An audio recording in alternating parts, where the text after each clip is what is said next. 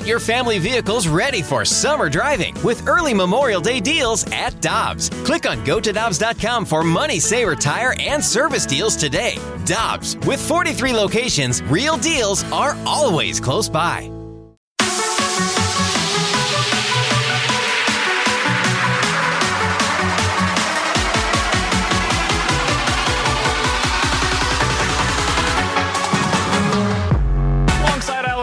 And Tanner Hendrickson, I'm Brandon Kiley. It's BK and Ferrario here on 101 ESPN. Right now, we are happy to go out to the 101 ESPN hotline to be joined by the voice of the Blues. He's Chris Kerber joining us here on the show. Kerbs, we appreciate the time as always, man. How you doing today? BK, I'm doing fine. How are you? Uh, doing all right. So I got to ask you, Kerbs, about the the news that is being reported uh, around the NHL by Jeremy Rutherford, among many others. Uh, Darren Pang is expected to be returning back to Chicago at some point.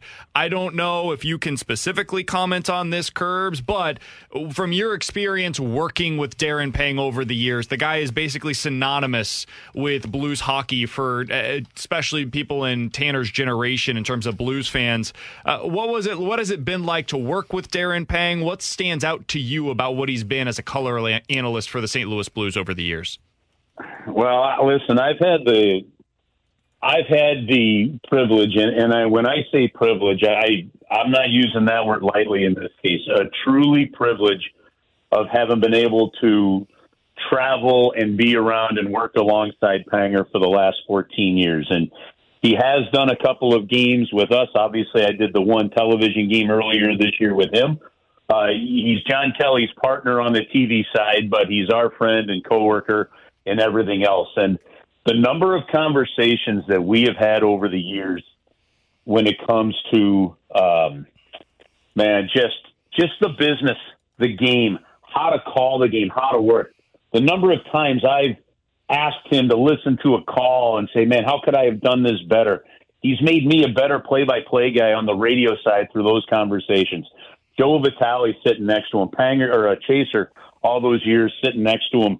Uh, just such a such a huge part of our family, and and and you know he, he's so much more than just someone we've worked with. He's he's he's a I mean he's such a, a close friend. But I, I, Brandon, there, there's the thing that Panger does that, in my opinion, is second to none. The the man's work ethic is amazing. Like, and and I'll give you I'll give you a great example, and I'm going to compare this to to what I saw last night. I'm watching the Cardinal game last night, right? And at one point, Jim Edmonds says when Steven Matz is out on the field, Jim Edmonds says, he goes, "Yeah, I kind of wonder what it's like. You know, you're a starting pitcher, then you go out there, and now you're just pitching like you know 26 pitches a week." And I'm sitting here thinking, well, as an analyst, your job is to go find that out, right? And Panger did that. He never asked a question like that. He he always brought information, and and he just second to none. He he he absolutely. I mean, to go from a Hall of Fame player in Bernie doing it to a guy that's a Hall of Fame broadcaster in my mind in Panger. Uh, Blues fans have been in, in such great hands on the TV side there that uh, um, he's going to be he's he's going to be tremendously missed, but he's going to be missed more, in my opinion, just as a friend and a person to be around than than what he did on the air because he was just that good. So, yeah, when we found out that news, uh, and, and he called us and, and, and told us, uh, and obviously it's breaking now, but it's it was a uh, it was a, it was a tough couple days because you're going to miss your friend uh, hanging out with, you know, a little bit. I guess I guess you're kind of like we're kind of like Red and Shawshank there. You know, when Andy snuck out, we are like, man, I miss my friend. And I think that's the way we're going to be with Panger. Kerbs for the first time I actually understood a movie or television reference that you've used. T Bone didn't though. T Bone didn't really get unfortunate it. one. I told him the other lost. day he's got to watch Shawshank, and he said, "Ah, there's so many movies that I got to watch." I said, "Yeah, but this is like the the movie that you have to watch." Yeah, yeah, you got to watch that one. Well, he has Pretty good. dodgeball too, I'm and I trying to put convince my daughters to watch it. My oldest, I'm like, hey, it's about time. Watch Dead Poet Society. That's a fantastic one too. That's, Timon, that's my kick that at home is to get them to watch that one. Dead Poet Society, Shawshank, and Dodgeball, the three movies that I would say probably you have to watch, and I'd comp them all in terms of directing and acting and production work. It's all been the same. Waterworld, that's up there too for you. Waterworld, no, not Waterworld. That was a, that was a terrible Oh my movie. god, Terrible Oh, movie. Waterworld was I awful. disagree. Ah, see, Kerbs knows Waterworld was awful. Uh, bad movie gets a little bit too much flack because it was an expensive movie. no, stupid from start to finish. I mean, b- bad movie, but not an all-time bad movie. Just a flop because it was so expensive. Well, and Kerbs does Hot have take. Kerbs, Kerbs also has bad takes because he likes Star Wars, so one or the other. In this. Whoa, whoa, careful. whoa, hey, oh, that was hey, Alex hey. Ferrario who said that. I am not dealing with the Star hey, Wars hey. nerds today. Not happening. No idea. No, Hey, I like Star no Wars. Calm idea, down like- over like- there. Like like I have I have no idea. Like like like Ferrari, you get like you, you got these issues sometimes, and and like I don't know what kind of math you learned at school, but I don't know how you get two plus two always equaling five or six.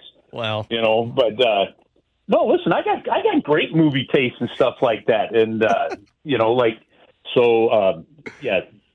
Move on, Alex. Yeah, no, I'm with you. I did math yesterday on the air Kerbs, and I won't. I won't go back to that one more. Uh, on the on the hockey side, Kerbs, we did see the first trade of this offseason take place yesterday with Philly trading Provorov to Columbus and LA offloading that Cal Petersen contract.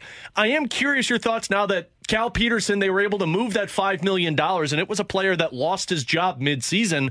Could we see more of that this offseason, Kerbs? And could that benefit the Blues of maybe being able to offload a contract this upcoming offseason? Yeah, I, I, think that's that's going to be possible depending on, on the team you do. You know, you look at the scenario where um, you're the Philadelphia Flyers. I mean, Sandstrom was was your extra goaltender behind Carter Hart. Who knows what they're going to do with Carter Hart, who was only 24 years of age, right? You know, but if, if you're Danny Briere and they're working on a, a situation where he goes, this is going to take a little while. He knows that he's in a good goalie situation two years from now. So he was able to kind of help make that deal and get some important draft picks in the process. The LA Kings, they were able to use cap space in order to sign the Gavrikov to a two-year deal, which they announced today.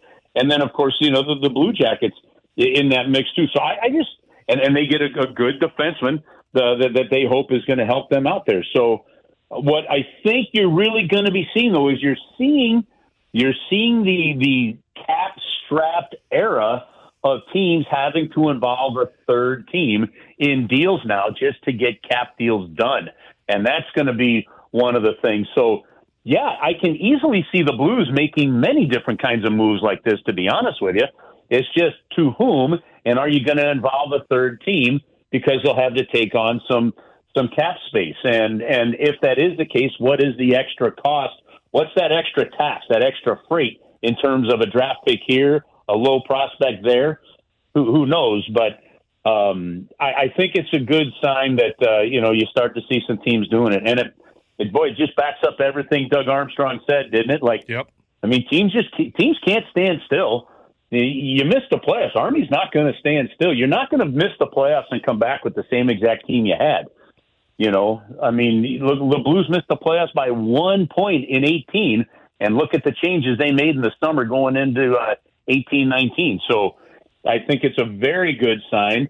The timing of it is what's going to be important now, guys, because if you are going to need another team to take on some cap space, if there's an, you might have to make a deal sooner than later, so that team doesn't end up using that cap space, say, for somebody else. But all, those kind of things are on the table. Chris, one final question that I've got for you. Chris Kerber, the voice of the Blues, joining us here on 101 ESPN. Yesterday, I was listening to the Fast Lane. They were going through their uh, sports six pack, and somebody asked about Travis Konecny in relation to the Philadelphia Flyers if they end up continuing uh, to sell off some of their pieces.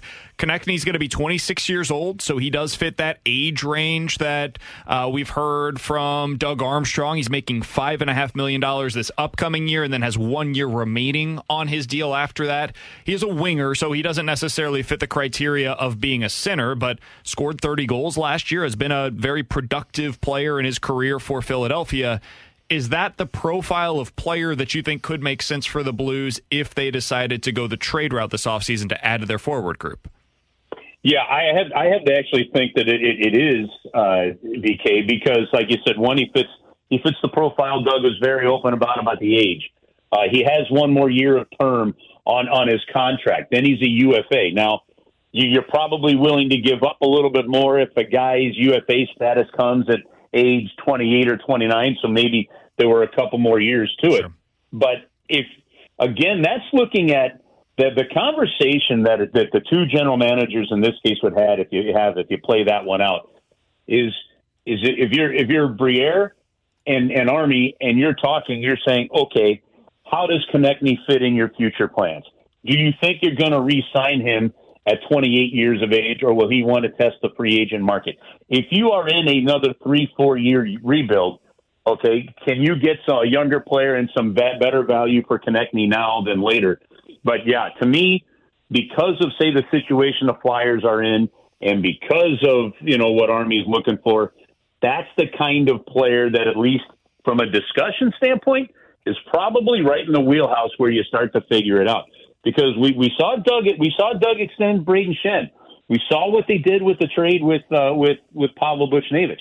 And as you, you're right, Konecny's a winger, but the reality of it is, is if they think Buchnevich could adjust to center, they might consider themselves fine in that center spot up and down the middle. So, um, yep, I, I think you're starting. You know, you're you're looking in the right area, at least the right type of player for sure. those discussions. Kerbs, appreciate the time as always, man. Thanks so much for hopping on with us today, and we'll talk with you again next week. All right, Alex. May the force be with you. It's Chris Kerr. Live long and prosper, Kerbs. Voice of the Blues and yep. Star Wars nerd here on 101 ESPN. Always appreciate his time.